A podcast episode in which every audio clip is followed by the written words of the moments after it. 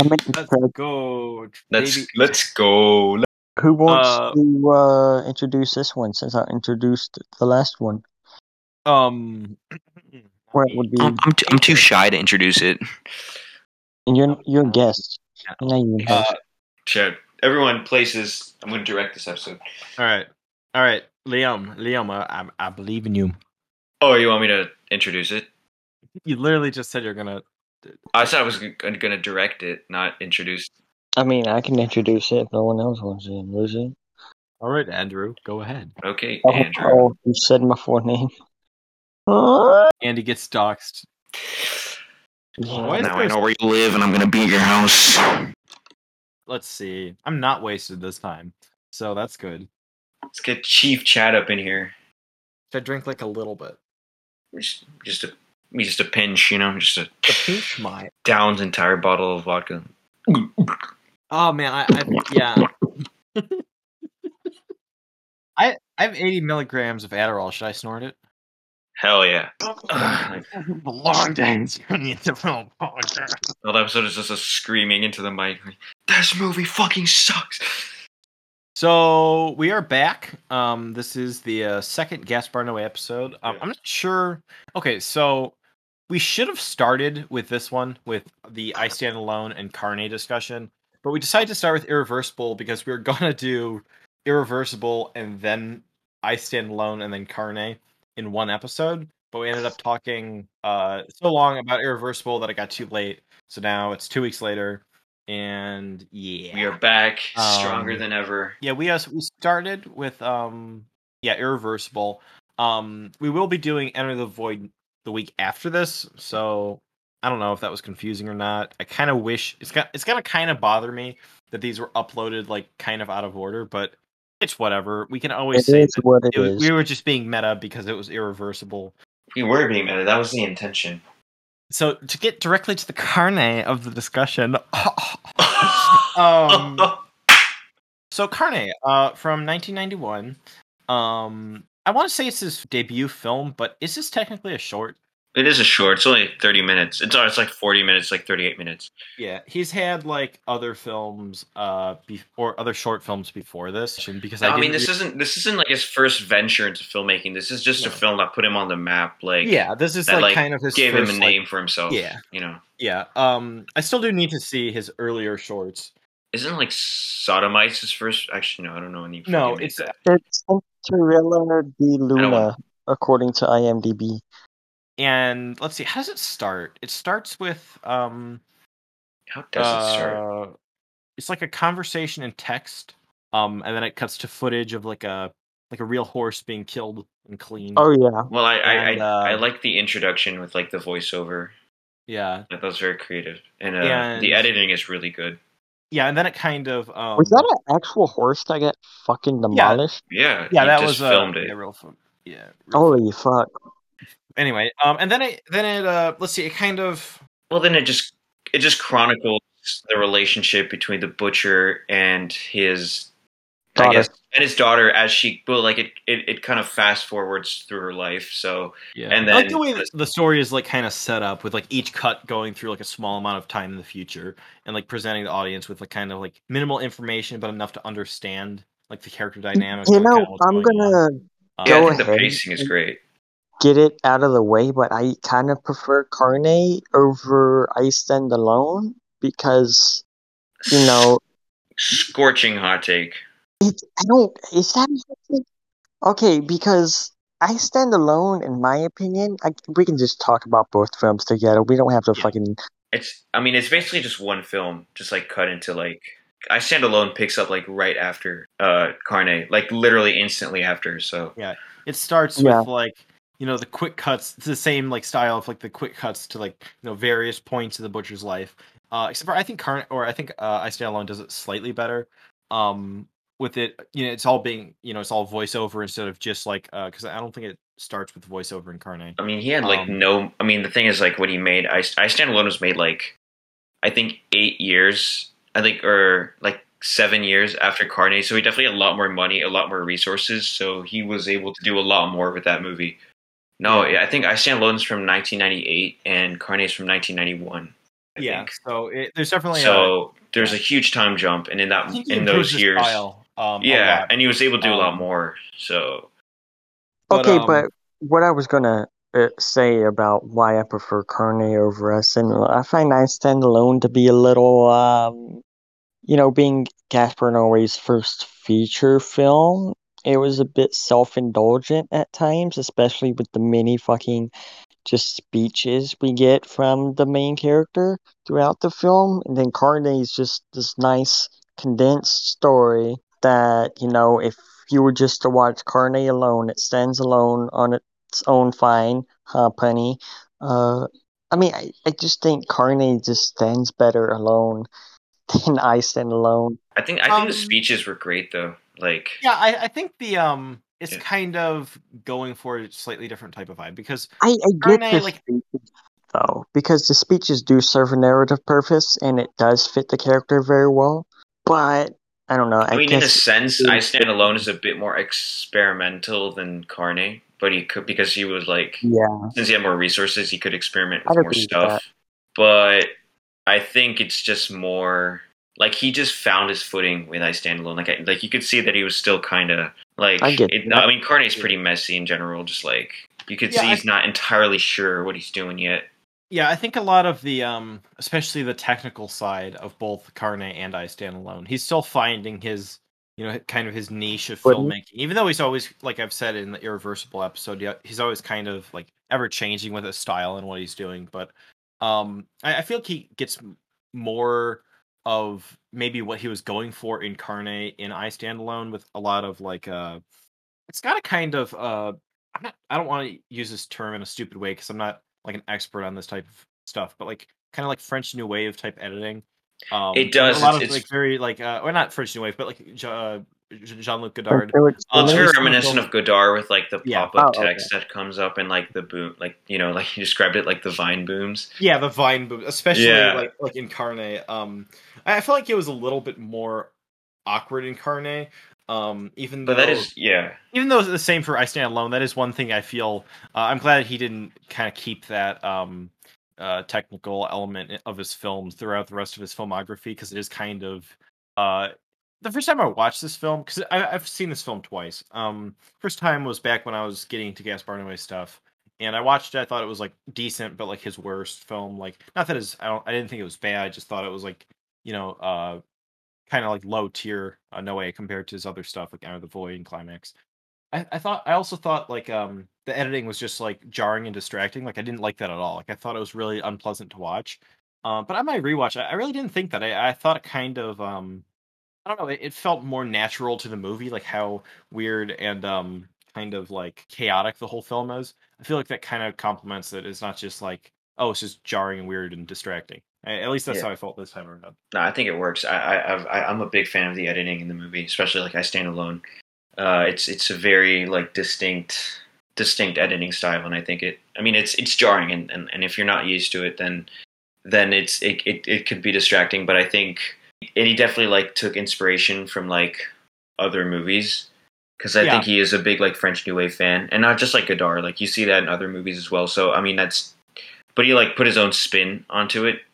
Also You has know- a big So I think uh, it's just like really interesting. Yeah, also has a a big taxi driver uh kind of or there's a lot of taxi driver homages. It is a massive like uh, it is very reminiscent to, and he does like Taxi Driver. He's Uh, mentioned yeah, Taxi Driver you know, many times. yeah, he's mentioned as it's one of his favorite films, and I, even in an interview he said like this is like French Taxi Driver, um, which you know it's, it's both like you know uh, very uh, Interesting. At its core, they're the same Driver. movie, pretty much. Just some disturbed dude Yeah, it- roaming like- around. yeah like a disturbed like isolated loner which is kind of stuck in his own head, uh, kind of And- spiraling into. They uh, both have they both have like their own philosophy, and uh, Uh, the first time I watched it, I also kind of thought it was um, kind of like ripping off Taxi Driver, or like kind of leaning too hard into like homaging it. Um, but really, I think only in a few scenes it was like really. I mean, other than the whole like general premise being similar in a way, um, even though it's going for very different. You know, Taxi Driver and this film are going for very different things. Uh, there's two specific parts. It's- It's the scene um, when he goes into the porn theater. It's basically like uh, exactly like you know the scene in uh, Taxi Driver when he goes into a porn theater, except for it's uh, yeah, uh, that and also al- Sorry. Bless you. No, uh, well, th- there was one thing I, I did notice was funny. Um, in uh, Taxi Driver, uh, the screen in the porn theater uh, when Travis Bickle walks into it, uh, it's censored because they uh, they had to like uh, censor or blur it out uh, to avoid like an X rating that and uh, um, a couple other stuff in that film. I'm not gonna go on. I can talk forever about Taxi Driver, but like, man, I still want to see like the X-rated cut of Taxi Driver, like that. Anyway, uh, that's not the point. Um, anyway, there's like in this film, at least the version I saw, it was like fully on screen, like you know, in the porn. theater. Yeah, it was. Uh, but apparently, it's it was also like uh, censored, like in some versions, or like when it first came out, it, it had to be censored to I assume so. Uh, yeah. Uh, so that's kind of funny. That's Wait, where did where did I watch? I watched it on F'd Up movie, so yeah, of course that's not Uh, gonna be the filtered version. I I forget where I watched it. I, I downloaded it from somewhere. Even though I own the DVD, this is something that's really annoying. I own the DVD. I, I bought it, uh, you know, like a month before we were, t- were talking about like you know doing the uh, uh when we are gonna start doing the Noe stuff because I wanted to own every Gaspar Noé movie, but the Love Blu-ray wouldn't come till July, so I just bought the DVD because I thought that was the only way you could find it was like in 720p. Um, and I looked online. It's like no, there is a 1080p like file you can download online. It's like, well, great. So I bought the DVD for no reason. Like, if there's a Blu-ray out there, I guess I just didn't look hard enough. I would have watched Criterion should release I Stand Alone, and like Yeah, it actually, uh, it's like the only Noe movie that like like, has a like shitty release. Because yeah, I heard the DVD is terrible. I like it. yeah, I didn't even open it, so I own it, Okay, and like I I, heard paid, like online $18 $18 for it. Bad. Yeah, um, I the first time I saw this, it was um, I watched on the site uh, F'd Up Movies, uh, which is a great site. It has a lot of great, uh, very obscure films that you can't Great find effed else. up movies. Yes, uh, definitely. Um, but it was it was like the See 720p a version, or maybe even low, lower, and it, it like really sucked. Like the, uh, I know I remember the uh, uh, visual quality or the uh, picture quality being really terrible. And now rewatching it in 1080p, it really is like a very well shot film. Wait, when though did you watch it on cinematography- F movies? What? When did you watch it on F'd Up movies? Because my version Uh, of the movie like a year or two ago. It was like maybe The version on there now is I don't know if it was 1080p, but it was like at least 720. It was not bad at all. Hmm. Quality Uh, wise. Yeah, I was just gonna say like this is like a very well shot film, even though it doesn't have the same like uh it, it you know like after this you know with Irreversible and Enter the Void, uh Gaspar Noé has his gets into his style of like the camera movements, you know the long takes. Uh, this film has a lot more editing in it for sure, and um yeah, I, I thought it was interesting because it's like even though it, it's not his most like visually stunning film, it still is like a really well shot film and like has like a very uh, kind of like murky, I'm sure if saturated is the right color, but like it's like that murky, like red and orange color palette. Well, the Um, movie really- certainly doesn't look nice, but I feel like the whole point of it is to look like really bad. So it it I'm not going to say like it's like a beautiful looking film, but it's a really like yeah, like nice looking film. Like it's just how, how can I say it? It just I think for what it is, it it looks very uh it nails what it's trying to be appropriate for what essentially. it's yeah. Um, right. I don't know. I was But it's got some at, nice shots like the train station scene and stuff, you know, like symmetry. Yeah, I just um, assumed it was a bit of a product of its time in regards to technology a bit. I mean, it was 97. Even though, I don't know, I don't know how far the French are behind or if they were behind. That sounds racist almost. you racist Uh, against French people. I think they were like I think they were more like advanced. I don't know, I could be What are you wrong even here. talking about? but French people. I mean, French like the French Oh. in like cinema, like in the realm of cinema, because like they like invented cinema. So I don't know what I'm saying. I just, in regards to film quality, I think the grimy aspect fits the film very well. I mean, it's not some like super clean 1080 masterpiece of a Scorsese film or anything, but for what it is, it works. Yeah. Um going back to the um, you know, other influences other films had on this in Gaspar Noé in general. Um another one I would say is the film Angst, um which especially in Carne, um but uh, I know that's another one of Gaspar Noé's favorite films and it definitely has like in some parts like the same kind of I don't know what's the word is like chaotic kind of energy to it. Uh have you seen Angst? No, I I just love said it. Angst. I've not seen Angst. Yeah, Yeah, it's uh, it's definitely not all of the film, uh, but both in Carne and like certain parts. It's of been on my I- I list for a while seen it. because I know how uh, much. influential it is in regards to horror and, you know, the decade it was filmed in. It's been on my radar forever. Yeah, definitely. Um, uh, in some scenes, not so much in I Stand Alone, but definitely in Carne. Um, it, like the scene. Uh, let's see, where is it? It's after. I think it's when he um he attacks the guy that he thinks uh assaulted his daughter. Um, it- it's like in that scene, um, when he's like going to attack him, and then he, it- it's actually kind of cheesy. Uh, that was one thing that I didn't think really worked that great in a Carne. He like walks up and he like shoves a knife in the guy's mouth. I thought that was like really cheesy. that, that was funny. Like it was Like funny, the effect but, like, for that, like Yeah. Yeah, the way he shoved it in his mouth, I get it, because it was probably like the save one, you know, so he didn't fucking have to use fake blood or anything. Because the way he shoved it down his mouth was like it would go in his throat almost. Like, I, I did like the way that scene was shot, though. It, I mean, it was like a creative way of like not, you know, particularly using any any It like I don't know. I. I just thought it would. I I just thought it worked. Like it, it, it could be arguably considered a bit goofy, but just the whole movie has like this kind of slightly like super darkly humorous vibe to it. So yeah, yeah. I was gonna mention that um about I stand. Oh, well, it's it's basically well, like they they both it's a do. continuation. It's like a conti- like I, I wouldn't say these are like two. The separate vibe kind of carries like- on. I mean, you know, the opening scene of I Stand Alone is basically like a, you know, it's like a summary of what happens in Carne. Um, with the same type of thing, like uh, Carne starts with like showing kind of the butcher's life up until that point. Um, except with in that, it's just showing it. Uh, in I Stand Alone, it's like he's narrating it. Um, I was saying that earlier. I think it's kind of done better. It's kind of like a improved uh version of Carne, like the same opening. Um, I, I think that was interesting. I, I like the way that was executed. Um, what do you think the op- I mean, I don't know if I'm like, what, what do you think the opening of I Stand Alone means? Like, what's the correlation with with uh, the rest of the movie when they're like the discussion that like touches on like morality and justice? Um. Yeah, I think. Like, yeah, what's is it like kind of referring to like the like uh the butcher like taking his revenge, like kind of like the butcher's actions in Carne, since it's like at Um, the beginning of the film. I was Yeah, kind of I confused. mean- like, I, I do like that scene. I think it's super interesting. I'm just like, what's the significance, right? he Yeah. does initially open up with like a history of his life a little bit, because he does have like the still photograph. and he's talking about No, that's Carne. I'm talking about I Stand Alone here. Yeah. Yeah, and I stand alone. The scene with the uh, it's it's just like two guys standing in like a bar, right? And the guy's saying like how you know the rich decide what's moral, and so the rich Oh, are always yeah. right. yeah, and, yeah. uh, no, the, the still photographs is in Carne. is only uh like real morality. And he says like you know his right? uh, and then he, justice like- is. I think he says something like justice is like this, and like pulls out his gun. yeah, um, yeah, yeah. So he's like, "This is my." I keep mixing up what he says, but it's. I always thought that like conversation was super interesting. I just like, I, I always like, like I, I after the film ended, I was like, I kept like trying to ask Yeah. myself like, what's, you know, what's, what is this doing here? And I, I know it means something because I know Noe is like a pretty smart guy. So, but Yeah. uh I don't know.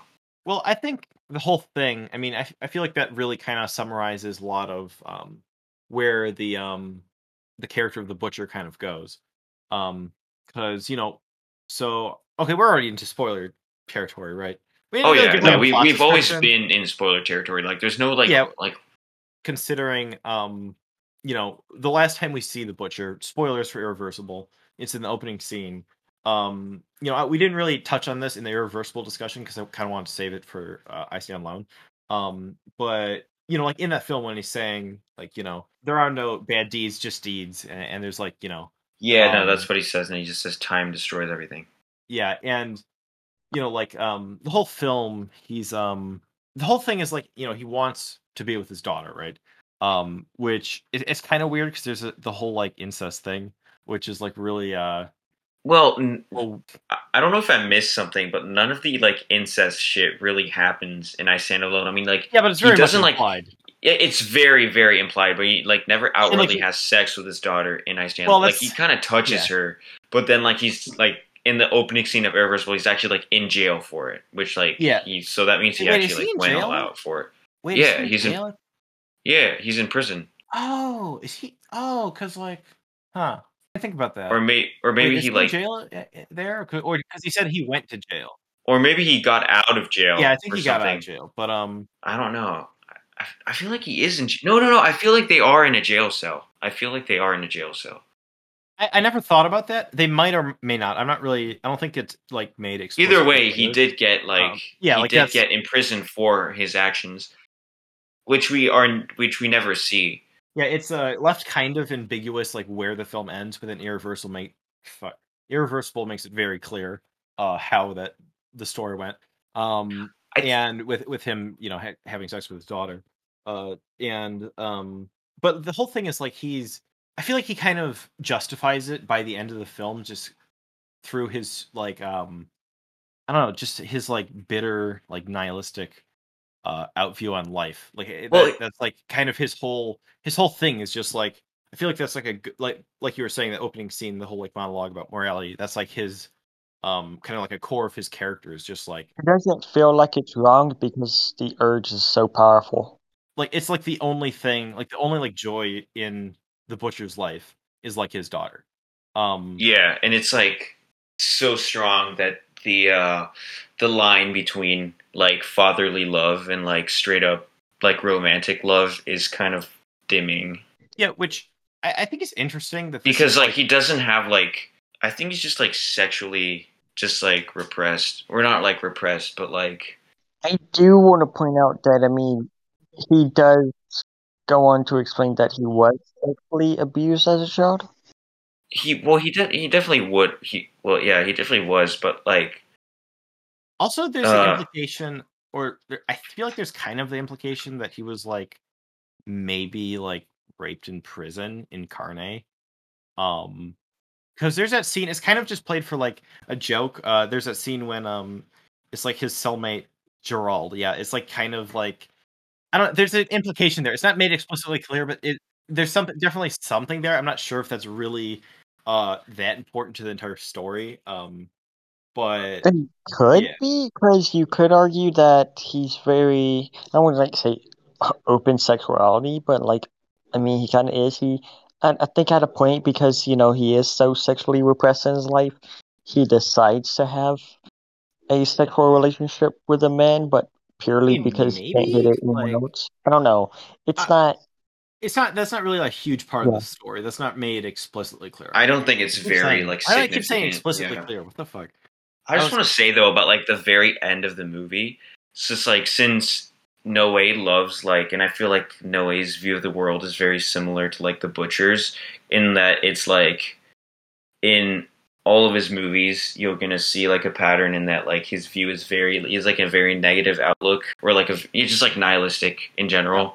So I Yeah. found it interesting that like the like like the very the very very end of of I Stand Alone is like it's a happy ending.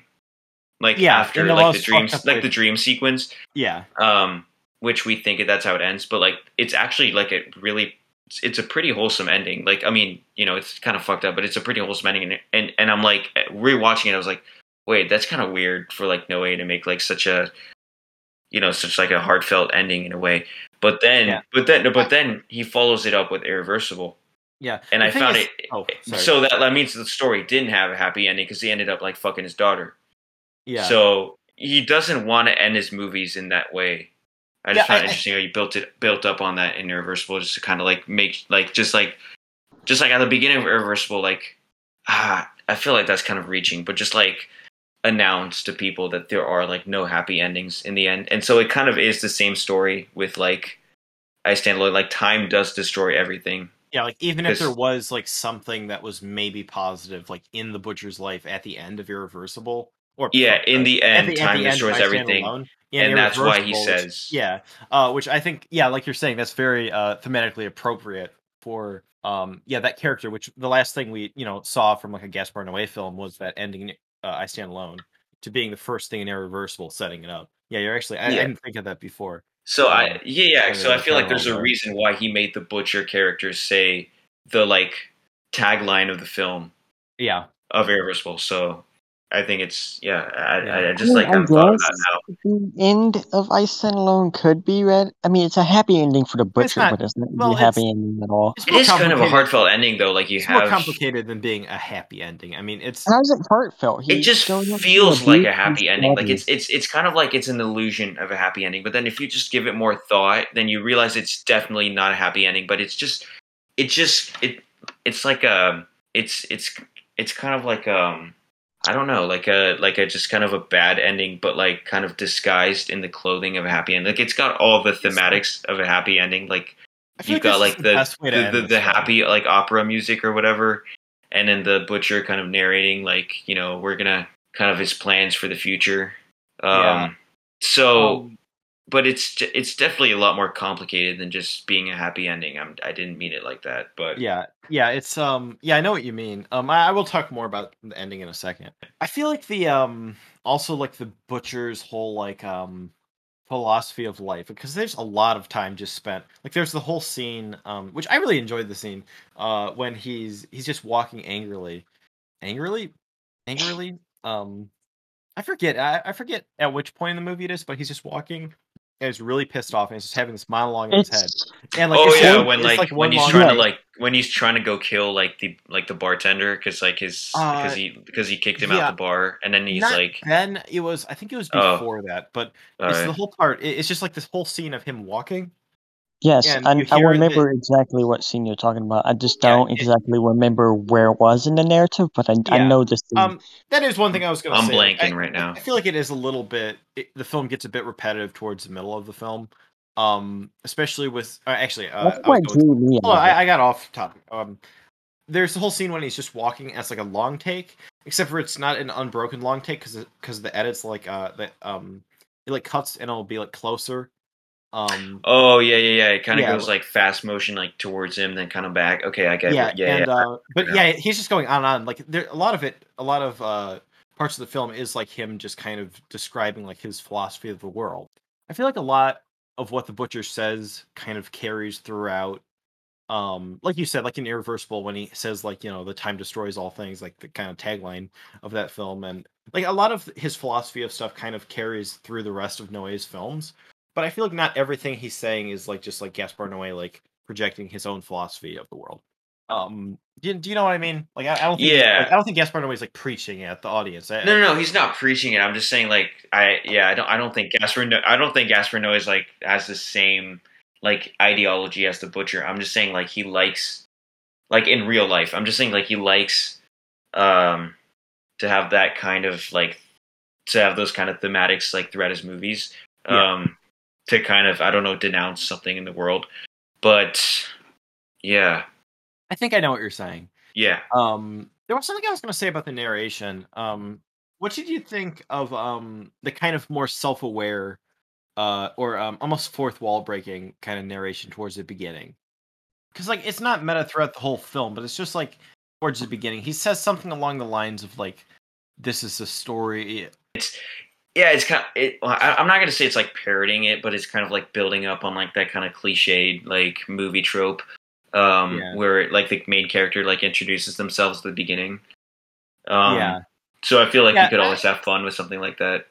yeah. The whole film does have a very um dark sense of humor to it. That's something Yes, that I it does, found- and I think I it works. a lot I- more on rewatch because I think the film is like a, Um, a lot funnier than like films that are actually trying to be funny. Like this film is like really effortlessly funny.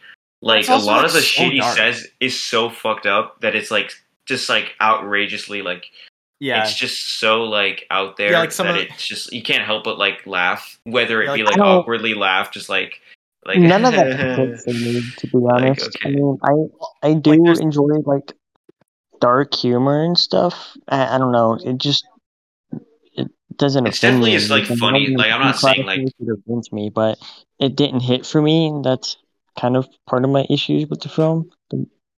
yeah, yeah. Well, Like one I- thing I was gonna say was uh, the scene when um, uh, he, I forget why, but there's this whole section of the film where there's like these different where he ta- the butcher talks to various people, and it has this weird like Mhm. almost like documentary feel to it. Like these people being like they feel like real people. yeah, I'm yeah, like they're really getting sure what the interviewed. I get what I get what you But I they're get basically just, exactly like, I got the same vibe. Yeah, like they're It's all kind it's of um they're kind of like it, everyone who's interacting with him is kind of like denying him something or like rejecting him in some way. Um, that was kind of odd, but it's after one of those scenes, I forget which one, but he's just he's so pissed off and he's thinking about how he's gonna kill him and, and like also like you said, the he scene when gets the uh, rejected from the job at the butcher. yeah, that's Where right. Yeah, the butcher Yeah. or like the um, slaughterhouse, uh, Yeah. like he uh, can't get a job fucking there. executive or whatever, and then he calls him like a you know. Well, that's also one of those things, like well, like a you know, like a, a slur for gay people, you know, like a. What should I, how should I say this? Uh, yeah, there's also the scene in the um in the bar. Yeah, like I was saying, um uh, about the dark humor. Hold on, I'll get back to that thought. I mean, second. it's definitely like is- funniest film, which isn't Yeah. hard to be. It's not. It's not hard yeah, because something like Irreversible to be like really, your funny fit. yeah, that's not like you know, like a lot of his other films aren't. Actually, I mean, some of his Well, I feel like it's not like humor in them. it's not hard to be Gaspar Noé's funniest film because like his Yeah. films are like the total opposite of funny. But I feel like since I Stand Alone is so like is so like almost cartoonishly bleak, it just kind of becomes funny in Yeah, in a good like- way. I'm not saying like it's it, it's like overbearing or anything. Like I think it's like it actually works super well. But yeah, no, I think it's like it's definitely like his funniest film. Shot. Yeah, and like, uh, like I was like, there's a scene in the bar, um, when he's sitting there, and I forget what happens, but the guy pisses him off, and he ends up, um, like, it, there's like this quick cut to his mouth, and he and he calls him like several slurs, and like, it's not really funny within the context of the scene, but like something about it is like kind of funny, like the edit, and just like there's all these parts in the film where I find it kind of funny for for a second, and then like if I think about it, like I actually had a part where I wrote down some of the parts I found funny. Um, but then when I thought about it, I'm like, they aren't really like if you just take it as what it is, like They're outside the funny? film. Like if you like in like when I wrote down the notes, like there's a scene with like there's like the scene with uh there's like a he goes with like a prostitute, right? Oh, And but like he doesn't realize it's a prostitute. Um, and like Uh huh. I found it funny until I wrote down that I thought like it's actually kind of sad. Like, uh, like it's kind of a sad scene with like that character of the prostitute. is just kind of like seems really It's like the atmosphere that is. Well, it's is just- built. It's like it's none just of it is no, no, actually funny. built. Like, like there's It's it's just one of those scenarios that's only funny. Well, that's only that's only funny in the moment, and then you just have to look at it from a certain yeah. from afar to realize that it's not funny at all. like I could see uh, someone watching this film not finding it funny at all, and just thinking it's like Like I Um, would never like write down like the so-called quote unquote uh emphasis on quote unquote jokes in this film. Yeah, and then like go any. out and There's like tell them like and then out of context to people like isn't that funny? Like i saw this Oh, movie yeah, and i found this to be like super funny because it only works if you're like actually watching the film. Like there's even No. there's a scene uh or there, there's a part uh I found this funny and it's in like one of the most uh, disturbing parts of the film um which is uh the scene when he uh kills his daughter and then kills himself. But it's like kind of like I guess you can say it's like kind of like imagined or like a dream or like a fake out type of thing. But it's like we'll get to that in a second but he's like thinking uh it's like this rapid fire uh dialogue in his head uh, or like narration like all these things he's thinking and one of them is how he's gonna kill or he needs to save one of the bullets to kill the guy from earlier that rejected him. And it's like this it doesn't okay, now me saying it, it's not even funny, but it's like in the moment, like with the rest of the stuff, all of a sudden it, he's think his like mind goes back to that. I just found that funny, but it's like it's not really that funny. It's just the atmosphere of the film. Something about it works in this weirdly, really dark, um, kind of uh I don't know what is it. It's like a mix of like dry, dark humor and just like scenes that like maybe it's not really funny at all. I don't know. Um, we've been going. on I don't know. I didn't really laugh at anything. That sounds like I don't want that to come off like I'm offended at the film because I'm I'm Oh, not. I just yeah, I didn't find any humor in it, but that's I- just just- me. I definitely find a lot more humor in this film than any other. Stop No way. i didn't Um, laugh i didn't like laugh i didn't like Yeah, it's not laugh like out loud laugh. at anything but like- i just yeah. I, I I I like made a mental note to myself like that's kind of funny like just Yeah. i don't know i don't know if i'm weird or not but Speaking of uh weird, um, did anyone else find this film slightly relatable? No. Okay. that's a bit of I a just- stretch All I right, feel there's like. just- uh, It's a few scenes that it's just where it's just kind of walking around like hating everything. It was, it was like I mean, I guess. Okay, I did. I did kind of. Okay, I like did not find like it. that like like he's like I don't know. It just I, no, I, feel take like- that back. I actually did find it relatable. Like one scene, like the scene where he's like trying to like go like kill like the bartender, because he called him like because it's like because he like kicked him out and like called him a bunch of shit. Like I oh like because like it's kind of like real similar to like the scene like the scenarios like when you're mad at like someone you're like oh I'm gonna I'm gonna like beat their ass and shit and then you Yeah, kind of and, like, lo- and then you kind of like right when you get to their door and shit like you kind of just like lose motivation or Yeah, I mean, definitely, it's not it like that definitely deep, captures. Uh, it definitely captures that feeling of like it just captures like the inner like like what you're like like Yeah. the anger that like is in your brain that you're just never gonna act out on but like you still like you know like what you uh what you like want to do it captures That being in the mind of the butcher so well. i feel like the butcher is just like the embodiment of like your brain when it's undergoing some sort of like when it's undergoing like anger or something except like you You actually act no bitches. out on like your repressed emotions so i don't know. That's actually kind of an interesting. way to look at it. Kind of an interesting way to look at it like because it, it, if he symbolizes something like that or it's probably like a reach but I, I was gonna something else I was gonna say about um yeah, you know with like how like what's the right word? Like unrelentingly nihilistic and bleak and just dark and like hate filled like so much of this movie is uh, just like with the Yeah. you know narration and uh um you know like I, I could see people really hating the main character you know like I I didn't hate him I mean he's definitely like a he's a real piece of shit I don't mean, know if I hate was- him, but I don't like- like him. I don't care like, for him. Like I I'm feel like just he- this guy who's terrible ruin his life. I'm just like, Yeah, it's an interesting character study you're not supposed to root for him you're not supposed to like Yeah. not root for him like i mean it's just kind of like you just watch this guy like fuck his life up and then yeah like it's kind of entertaining but you're not supposed to like root for him or anything Yeah, unless if you like, I mean, him. Yeah, because it's not like the type of thing where it's like, like he has a piece of shit. Like you know, he like oh beats he's up his pregnant wife. piece like, of shit of the highest order, film, and, like, like that's like I mean- actually like I thought that was like actually like a pretty.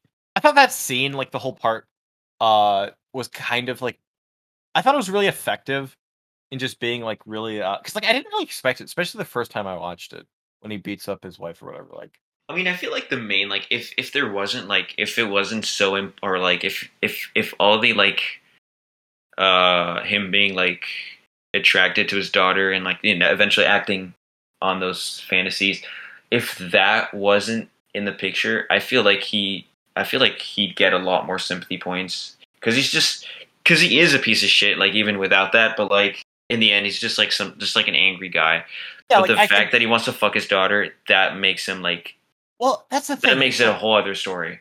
I think it's really interesting how Gaspar Noé, because like kind of frames the movie, because like he's really there's not a lot of moments in the film where he, he's like a sympathetic character, but it kind of is like like the scene when um uh let's see uh what happens? I think it's after um yeah it's after the scene uh when it, when uh it, he has like the um confrontation with the guy at the bar and he's gonna go and get his gun and go back and kill him and then they're closed or whatever and he's just like mad and then he goes i think he's drunk and then he goes back to his room and like um it's, it's another uh, very obvious taxi driver homage uh, where he's pointing like a gun in the in the mirror and stuff you know it's kind of similar um and like every time like he's thinking of different people and it's like th- there's like that uh it's like the audio cuts and then you hear him saying like boom and like every time he's like imagining killing someone. It's a very interesting scene.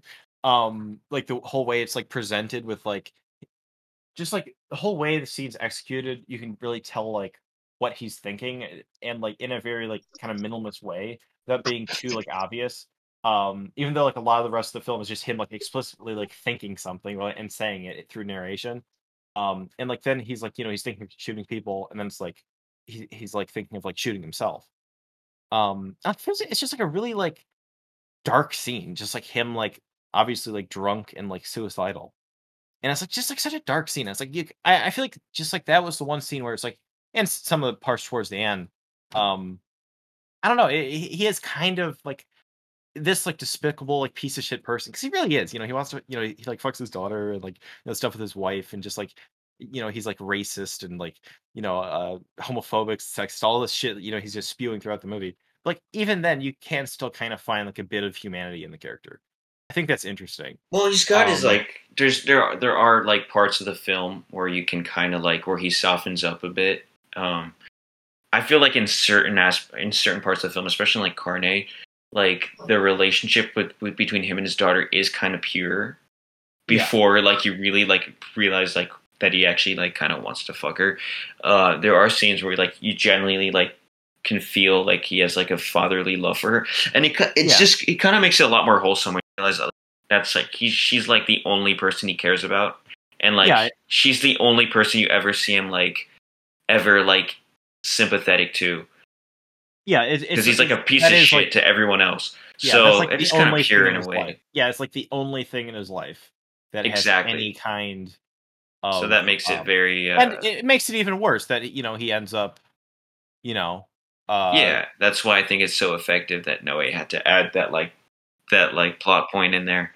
I was gonna say another scene, um, kind of stuck with me as being like, like a very kind of, I'm not sure if somber, yeah, like kind of a somber moment is uh when the old lady dies, uh, earlier in the film, Oh yeah, um, where he's like he's That like a night guard or adds something. to your and- humanity bit.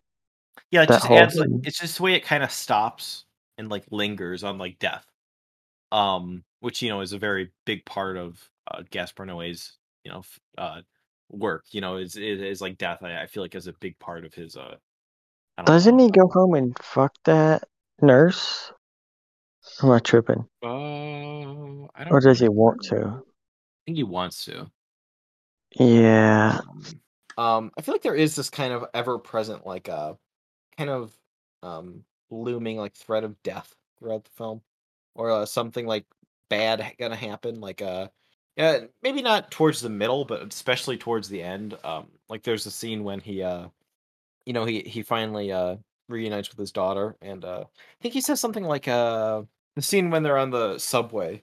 Uh, it kind of has like this really great feel of like impending doom Subway? even though and, and like yeah like when they're on the subway and uh he's like taking her back uh oh yeah, yeah, yeah, but, yeah. um, yeah, I feel like Gaspar Noé is really yeah. good at like that kind of uh, yeah oh and i love the vibe. um it's it's just like in there's this whole, yeah there's this whole like impending uh sense of something bad's gonna happen and then uh, it's it's like the uh it says like 30 second countdown warning and it's like you know he's Well, I feel like that's oh, just like turn that- out fine uh i mean that's, Well, that's it's a little bit like playing up the um it's just trying to get like I mean, as in like what kind of young audiences are going to be. uh It's just like a stylistic, like it, it- yeah I think it's like really obviously creative. someone wouldn't watch it until that point and like but Yeah. you know it's, it's like yeah It it's was- like and, I- I, I- love I how he's saying I love that. how he's saying in the narration like you know it could work out he's saying something along the lines of like no it could actually t- uh, work out fine or something like that and which it kind of does which is a weird like subversion of expectations because like you th- it feels like the movie would end with him killing himself and the daughter right like that's kind of feels that, like that's why like I was surprised. Like that's that's what I was expecting for once that the movie would end, you know, on a relatively positive note because it's not entirely positive, but you know, of course, in the end, in the Oh. long term, it wasn't. I was I was gonna say the um uh there's like the 30 second countdown and I really like that. But then it's so cheesy when it flashes like danger. Um it, it kind of has this like That's- 90s like internet vibe or something. It, Okay, so- but maybe it was stupid. kind of intentional because I feel. I mean, it Uh, was the '90s, but Oh yeah, I don't know. so. It feels intentional. Yeah, it just felt dated. Like that it, it, felt very um Well, it's I definitely liked a it, and it dated felt very film. dated. I feel like it's both like dated. I feel like it's both dated in certain aspects, but it's also like really ahead of its time in other aspects. Yeah, it, I don't it's know. very it's just um, it's good. It's just like a mixture of both. let's see there, there's that whole sequence uh, i just i have talked about so I, I love this part it's probably my favorite scene in the movie um you know the whole part when he you know like leading up to when he killed his daughter and, and then himself which you know like it's I I that guess scene is like it's a dream sequence but it's it's so like fucking brutal. Like that whole scene is just and it's so really stressful like the frantic voiceover the like knocking at the door. It's so adrenaline pumping like like you know and he's like he's like you know like shoot yourself and he just like can't bring himself to kill himself. And then like i forgot actually that it wasn't a dream sequence and i was rewatching it so i was like i was like oh shit like Yeah, don't it's know, just I- that that whole part is like I feel like the, a lot of this film doesn't have the um same amount of uh, uh kind of impact as like Gaspar other films in, in the way of like the technical aspects. Um, even though I really do like the tech, even though I really do like the technical aspects in this film, it doesn't combine all the time. Like it's not the most consistent in the same way his later films are. but that whole sequence, it's like just it's like ten out of ten, like you know, top like no, way uh doing his thing. Where like even though it is different with like the narration and stuff, uh, it's just like the whole thing with like yeah, like you said, like the um, you know, first when he shoots the daughter, and then like um, like she's not dead, like that whole it's just like so weird, like uh. I don't know, like it, you're really kind of forced into the perspective of the butcher, uh, for like, you know, the whole film, and it, especially for that part, it's like so um I don't know, like desperate and like like the constant just um like rapid fire uh like you know inner monologue in his head of like all these different things and you know it, it's like the kind of like uh I don't know reverse POV shot of like the butcher when he's like laying down on the bed like he's gonna shoot himself and he doesn't. I don't know that whole thing. It's just so um uh stressful.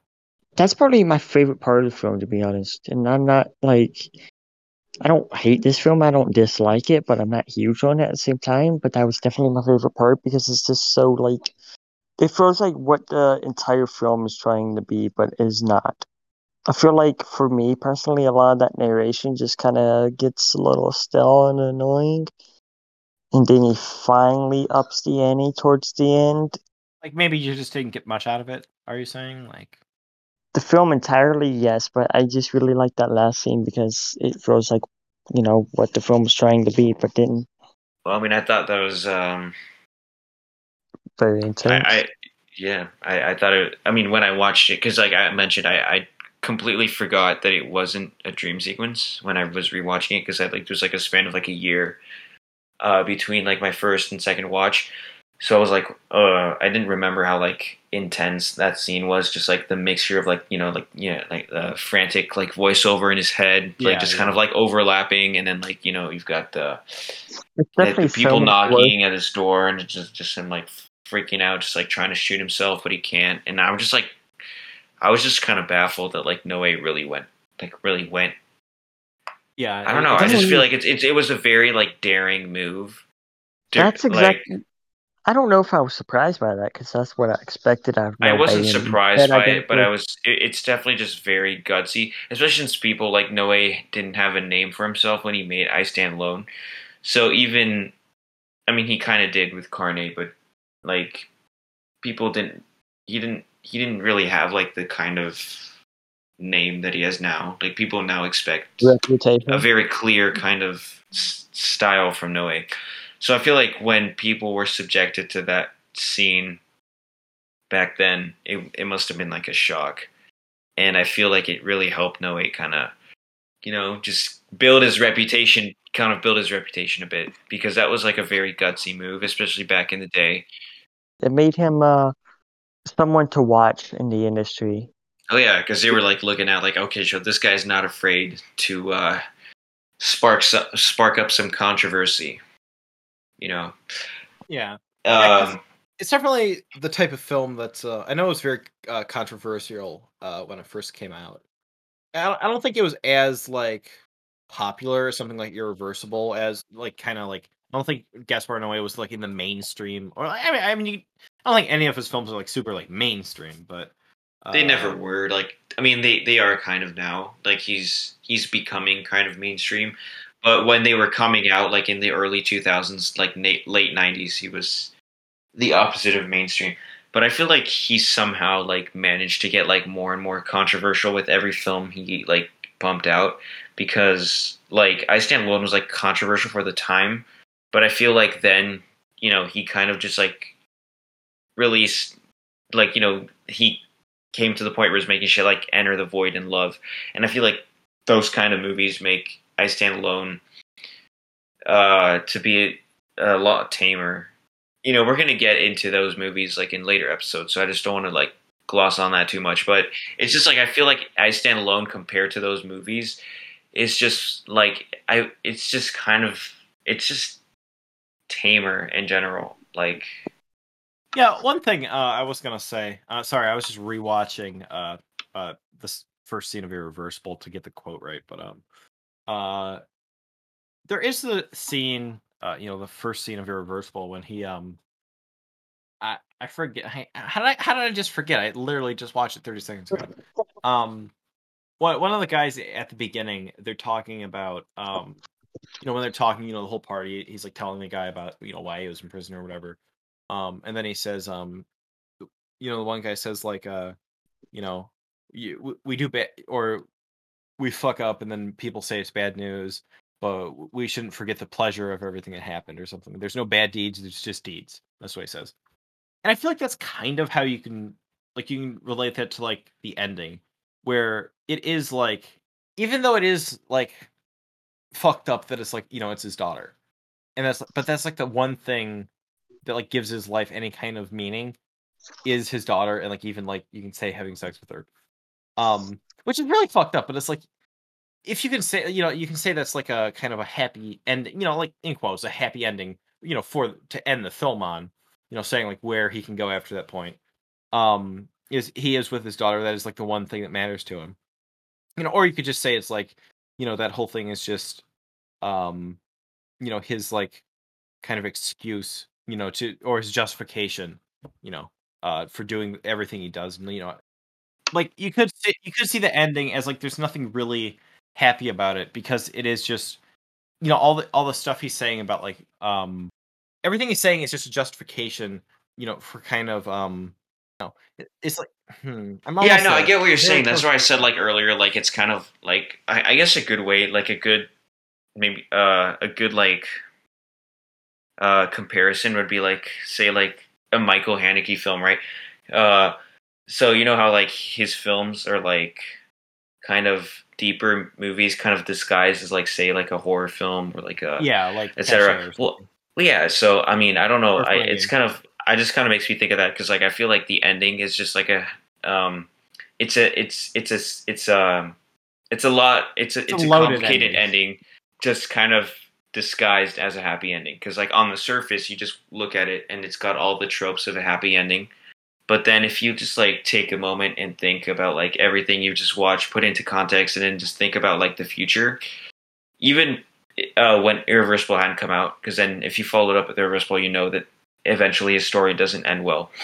But you can you can kind of like just guess that you know it's going to go to shit eventually. And it's not it's not uh as happy an ending as as it's kind of trying to be or it's Yeah. not like it's not trying to be a happy ending i feel like it's No, trying to yeah, trick it- you into it thinking it's a happy you, ending Yeah, it leaves you on a note that feels like it has a bit more hope to it than the rest of the like completely bleak, nihilistic kind of uh downward spiral the characters in. You know, it, it's like it leave it ends on a note that's very like it's it's kind of out of place almost because like it's so it's so different from the rest of the film Cool, you know yeah, it, it adds a So- lot more than just um it's an important balance to have you know And- when you're trying that's to make a film like yeah. that I, I feel like that really is what separates like Gaspar Noé f- from just being like an edge lord. from like shock Um, value directors yeah. like you know like He's- all those like All right, so Gaspar Noé obviously that's like something he loves is like shock in films and using that shock. I mean, I kind of talked about this in the irreversible episode, but he very much knows how to use shock. Uh, or you know, like you know, he, he's like you know, if you see interviews with him, he's like happy when people walk out of his movies disgusted. It's like he he's obviously you know he is like a provocateur, um, but I, I feel like he definitely uses it in a way that you know some people will just say, oh, he's just an edge lord. well Um, i feel like he's qualified to use shock and shit like in his movies because like he's he's demonstrated capable of actually like using other forms of like you know he, he actually understands you know different human emotion and he's he's able to effectively use that in his films because you know he makes something like climax which climax is just like a whole like 90 minute just full on experience. you know experiment like it's but then he makes something like vortex which is like zero shock all emotion so Yeah. he, he, he, he you know he's um you know he has range he has range and and he's i think he's qualified to like use shock in his movies because he also because that's not like his only like um um it's not like that's his only way to make the, his audience feel something it's Yeah. his it's, not it's that not kind of trick. It's just yeah like it's that possible. paired with like other like emotions of sorts i don't yeah know it, it's it's like the way to yeah it's like the way he uses the shock and like implements it through the film like he's not just like um i'm just repeating myself but um like the way he uses shock in his films definitely complements other aspects of the film that's not just trying to make the shock like as disturbing as possible. It, it's like the other parts of the film that make it more complex actually make the shock more disturbing and make it more effective in general. I feel like that really is the way to make a movie like something like this. Like if it were just all the parts that were like you know violent or offensive because this is a it is a pretty offensive film like it, you know it's not like for people who uh you know are you know um not for snowflake libtards right uh this is a very um uh it, it's pretty uh, you know there's a lot of You know, you say that, but I feel like the conservative crowd would hate this movie and the libtards would love it. Uh, Anyways, I feel like yeah, I I don't don't, like know. this It's for any of specific political that was one thing i was actually going to say great now i can't transition because i gotta cut that out um like I feel like there's kind of a political angle. Uh, how he keeps talking about like his father was killed by Nazis and how like I guess like the Germans fucked over France or something. Um, yeah, like I I'm not really sure if that's like how that plays into it that much. I feel like there's a little bit of something there. Um, but maybe that's It just more of like kind of what contributes to his character kind of you know ending up in the place that he does because he's just kind of fucked in like every way. It could be a Um, bit of a cultural thing that we're not we- that Yeah. you know we're missing because we're American and not French. I'm I'm not sure about that.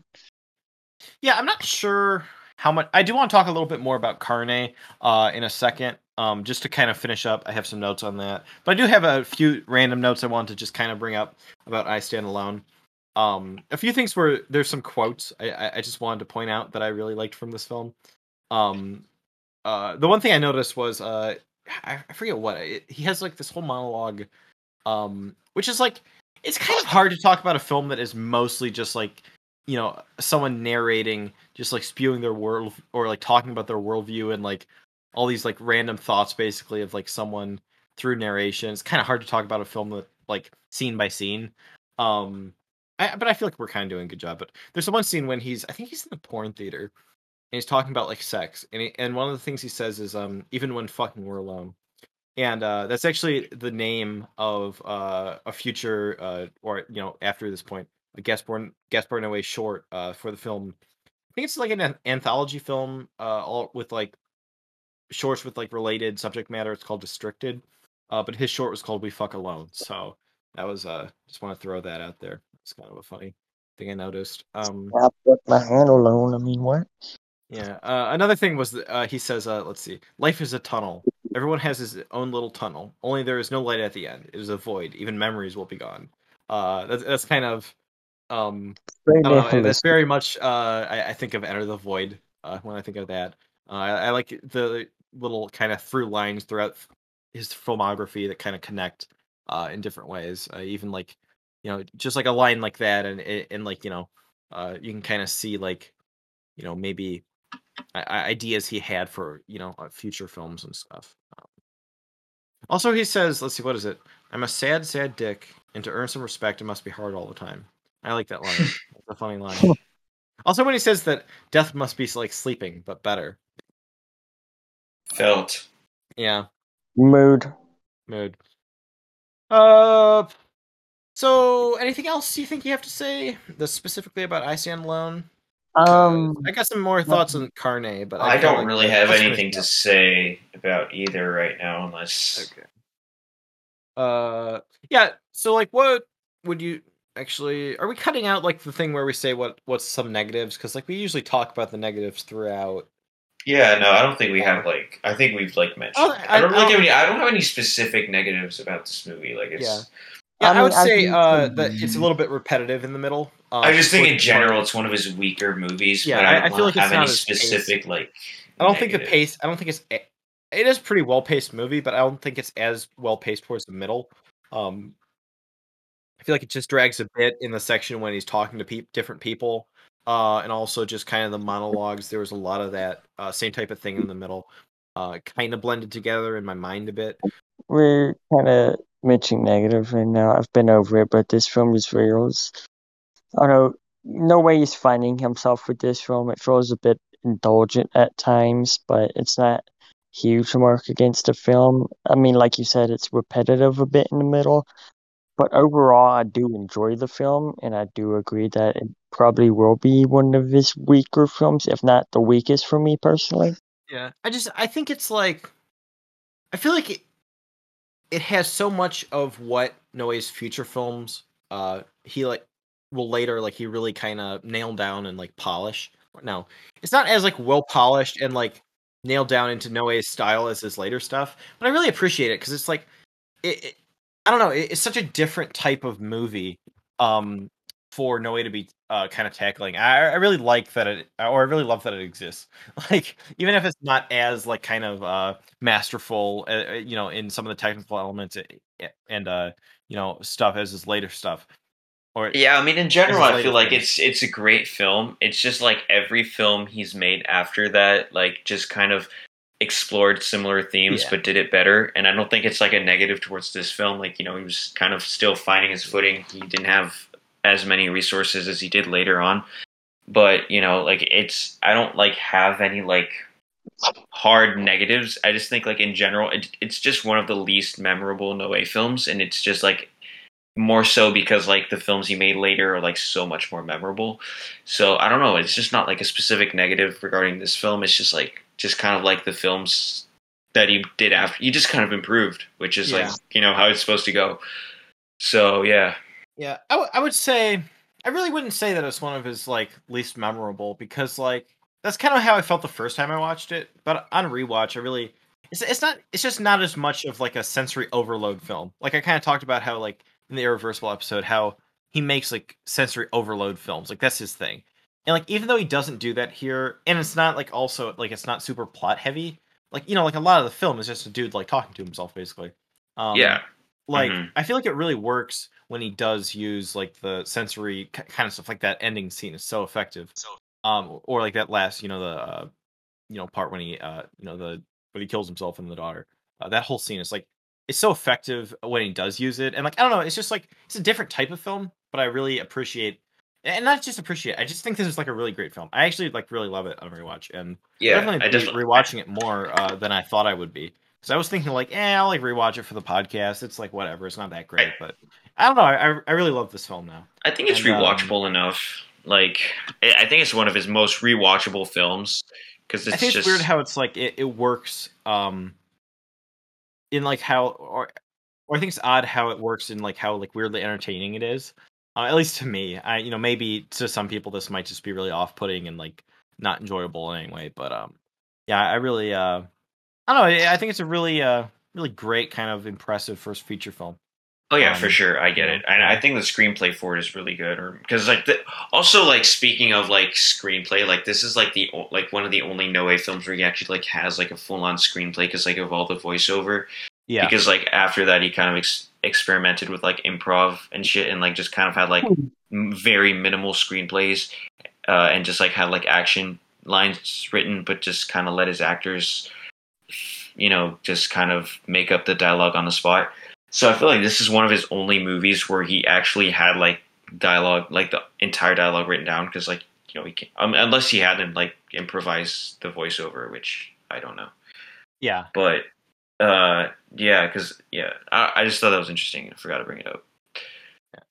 Uh, yeah, I I was also gonna say, um, I I saw a note uh, that was actually with my irreversible notes. Um, I do like how uh, I think I was comparing. I was gonna compare the two. Um, uh, it's just how like I was gonna point out how irreversible compared to I Stand Alone, like the conflict in irreversible is how all of a sudden like the characters' lives are thrown into chaos, like suddenly. Whereas in I Stand Alone, it's more of something that's built up long over time. Uh, kind of like a taxi driver type of thing, like something that's been like building in the character's mind for a while. Uh, so I think that's kind of an interesting, uh, I don't know, uh, difference, but I- I'm not really sure if that's relevant to the conversation. So, um, Well, that's that's an interesting observation for sure. Should we Yeah, uh, would- reveal our say- ratings? oh yeah, Alright. what what would you say is your favorite film? Or fuck my, Favorite film of all time? Or no, what would you say is your favorite scene in this film? Um, Oh. I, would- I would say it's definitely uh the um, the murder suicide scene and the Yeah. uh, I mean, the, like, I part on the don't know that. If that's Uh, my whole- favorite scene, but it's definitely the most memorable scene. So I, I mean, probably yeah, my favorite scene. Also, I really love the uh, taxi driver homage part with the gun and the uh, him in the mirror. It really gets down to like a core part of the butcher that isn't really that it's not just like his outlook on life. You know, it, it's kind of a more like vulnerable. Vul, fuck my, god damn it! It- It's more vulnerable moment for the character. Uh, I don't know. I, I really like that scene too. But yeah, I would definitely say the uh, murder scene or the suicide scene. I just in general love like the the voiceover shit. I just think it's so well written. But yeah, no, I, I don't. Um, I, I yeah. I would. Anyway, How would, how would you guys rate this? Because I'm I'm going between like an eight and a nine. or like, rate these because there's two films. Oh oh yeah. Uh oh yeah Carne um yeah we for, keep uh, forgetting Carne. uh, Poor yeah I Carne. keep forgetting Carne rip. Um yeah for I Stand Alone I would say like if I did point fives which I don't I would it'd be it would be a very strong or very solid eight point five. But I'm not really sure if I want to go all the way to nine but I feel like eight is like I don't know. It's like somewhere in there. It's, it's like eight eight to nine. I, I'm still kind of changed my a- Letterboxd rating several times because I, I just I really love this film on rewatch. And it's definitely like a great addition to like the uh violent loner subgenre if that's a thing. Um It's definitely is a a film. film, It's yeah. growing. It's growing. Uh, I I think it's great how it uh, pulls off like such a like uh at least in my opinion dark uh sense of humor while c- staying like also very uh consistently dark like thematically. It doesn't I, I don't I don't feel like any of the I don't know so-called humor in this film uh really takes away from anything that's going on like uh that's supposed to be taken seriously. Um but yeah, I would Yeah, say like no, a sure. 8 or 9. That's where I would I'm at. Uh, yeah, I'd rate it like I. Oh, I'd still rate rated- Car- It's just I gave Irreversible a 9 too. So I'm not sure if it's on that level, but you know, it's it's somewhere in there for sure for me. Oh, this is uh like a good old. I haven't even rated it on Letterboxd yet because I've been waiting on the discussion. Same with Carne, but uh, I Stand Alone's a solid six for me. Okay, It's fair. Respectable. And so you said like Carne would be rated higher since you preferred Yeah, it. Carne is like a seven. All right. Yeah, I have Carne at a seven too. I think it's like definitely like my least favorite Gaspar Noé film so far, which is like saying something about Gaspar Noé. If my like least favorite is like a seven out of ten. Um, but it's like you know, it, it is a short film. It is his first kind of major film, so it makes sense that it's the weakest. I still think it's brilliant for a debut. And then um, I give I stand alone like a like a very solid eight out of ten. You know, I I think it's it's you know it's not perfect. It's it's flawed for sure, but yeah, I I I love it. So yeah, yeah. Um, Yeah. As for Carne, um, I don't have a lot more to say about that one. Like we said, like we're gonna have a discussion for both. I did, I just kind of said like mentioned it uh, in the I Stand Alone discussion. Um, the, the one thing about Carne, um, I didn't feel like it was as focused as I Stand Alone is, if that makes sense. Even though it's very, uh, I don't know, it like I, I feel like it kind of, I feel like it didn't get nearly as much out of Carne as it did from I Stand Alone because I, I didn't think it was as um I don't know. I didn't feel like it has a, as much complexity to the character in that. Um, I don't know, and, and like some of the stuff I thought was a bit cheesy, like the um, uh, you know, or uh, not cheesy. It's like I didn't think for being for having such a low budget and like being so like you know, um, you know, obviously kind of you know, no, I didn't have as much to work with. I think it is a a pretty great short, but I don't know. I didn't think it worked as as well as the actual like I Stand Alone. Like after watching I Stand Alone after Carne, just felt like a better version of the story. Or like I don't know, that doesn't make sense because it's basically like a continuation of it. But I don't know. I would I would give it like a six. Um, yeah, it's like fine.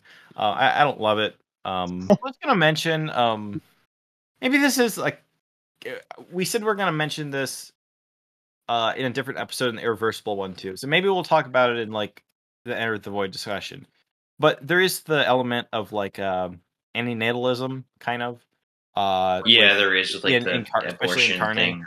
Well, not, not Uh, abortion, but like the, Antinatalism? uh What'd you What's say? that? I didn't hear. an- What- antinatalism, What? Spell that out. um anti-life. Like not like not like uh, in the sense of like abortion like pro-life pro- pro- pro-choice, but like It's kind of the idea of like I can't believe I've it's wrong to kind of bring life into the world. Okay, okay, I get it. The ethical Um, view that negatively values procreation. Got it. which is something Um, I think is interesting. I get it. Um, especially now, culturally, I think that is a bigger thing than it probably was when this film came out. Yeah. Um, it's definitely something that uh, Gaspar Noé has throughout uh, pretty much all of his films. Um, same for like he does have a thing where like incest is like a reoccurring theme throughout some of his films. Um, in some ways, in, in like more obviously, like you know, in irreversible, in Ir- It's definitely going to be You know, I stand alone. It's very much um, you know, like a it's a very it's like a plot point. It's a big plot point. Uh, then something like say like I don't know, Enter the Void is kind of something that's like suggested at. Then there's something like Climax, which is just kind of like a weird subplot that doesn't really have any impact on like the story. I don't know. Um, so I'm not really sure what that is, but like it, it's I don't know. I'll have to see how I feel about uh those types of themes in his films after I rewatch the rest of them. I think we've reached. I've reached the end of what I have Oh to yeah, say about random this thing film. I was gonna say. Uh, this is my last note. Uh, I I noted when I saw someone point out that there's similarities between Angst and I Stand Alone and Carne. Um, I rewatched the trailer, or I, I was rewatching some scenes from Angst, and I watched the trailer. Angst has to have the worst fucking trailers I've ever seen for being like such a good movie. It has the worst fucking trailers. I never go Fuck back and watch a trailer for an older film unless I've seen the film. Yeah, no, I mean I've seen Angst like three or four times. Um, yeah, I I was just watching the trailer for the sake of it, and I was like, yeah, the trailer fucking I don't sucks. even watch modern trailers anymore, really, unless it's like I don't know an MCU film. Fine, I don't really fucking give a shit enough to about spoilers. Where like I I'll watch a trailer for an MCU film, or like something I don't like a film I don't know anything about, but like I don't know, it's hard to describe. I don't really just watch trailers nonchalantly anymore. If there's something I know I'm going to be interested, trailer or not, I don't watch the trailer. Like, oh, the plot the plot is good. Fuck it, I'm not gonna watch. Yeah, if there's like a film that I know I'm gonna see no matter what, there's no point in watching a trailer. I mean, I did, like, yeah, like something like say like uh, because you know sometimes there's terrible trailers that show too much. But if sometimes if there's a film, like I'll just pop. I'm subscribed to like several like trailer channels on YouTube. Like you know, um, if something will pop up and like maybe I'll never even hear of that movie again and never hear anything. So like if it's like if I can watch it and it maybe piques my interest enough for me to check it out, like that's fine. If it's something that like I maybe would never even give the give the what the fuck is the expression? Give the chance of what the fuck is the expression I'm thinking of? Give the time of day. Yeah, that's it. I'll watch trailers like if it's something I've never heard of and the thumbnail looks interesting, and then like I see a cast member, I'm like, okay, maybe I'll watch this, and sometimes I will watch it. But like if I feel like the trailer is going too far, I'll cut it off. I think this is about it um, for this discussion. Um, hopefully that wasn't too messy. Um, but I can always just add vine booms in, and then we can say that that's just. I can, I'll just I'll just I'll add vine booms, and we can just say like you know it's purposely chaotic because we're emula- emulating the style of I Stand Alone. I mean, I Stand Alone is definitely his most chaotic film, and this could be our most chaotic episode because we're just sticking to meta, you know, Hamburger. hamburger, Uh, cheeseburger. Yeah, uh hopefully we'll have the Enter the Void episode out, you know, uh next week.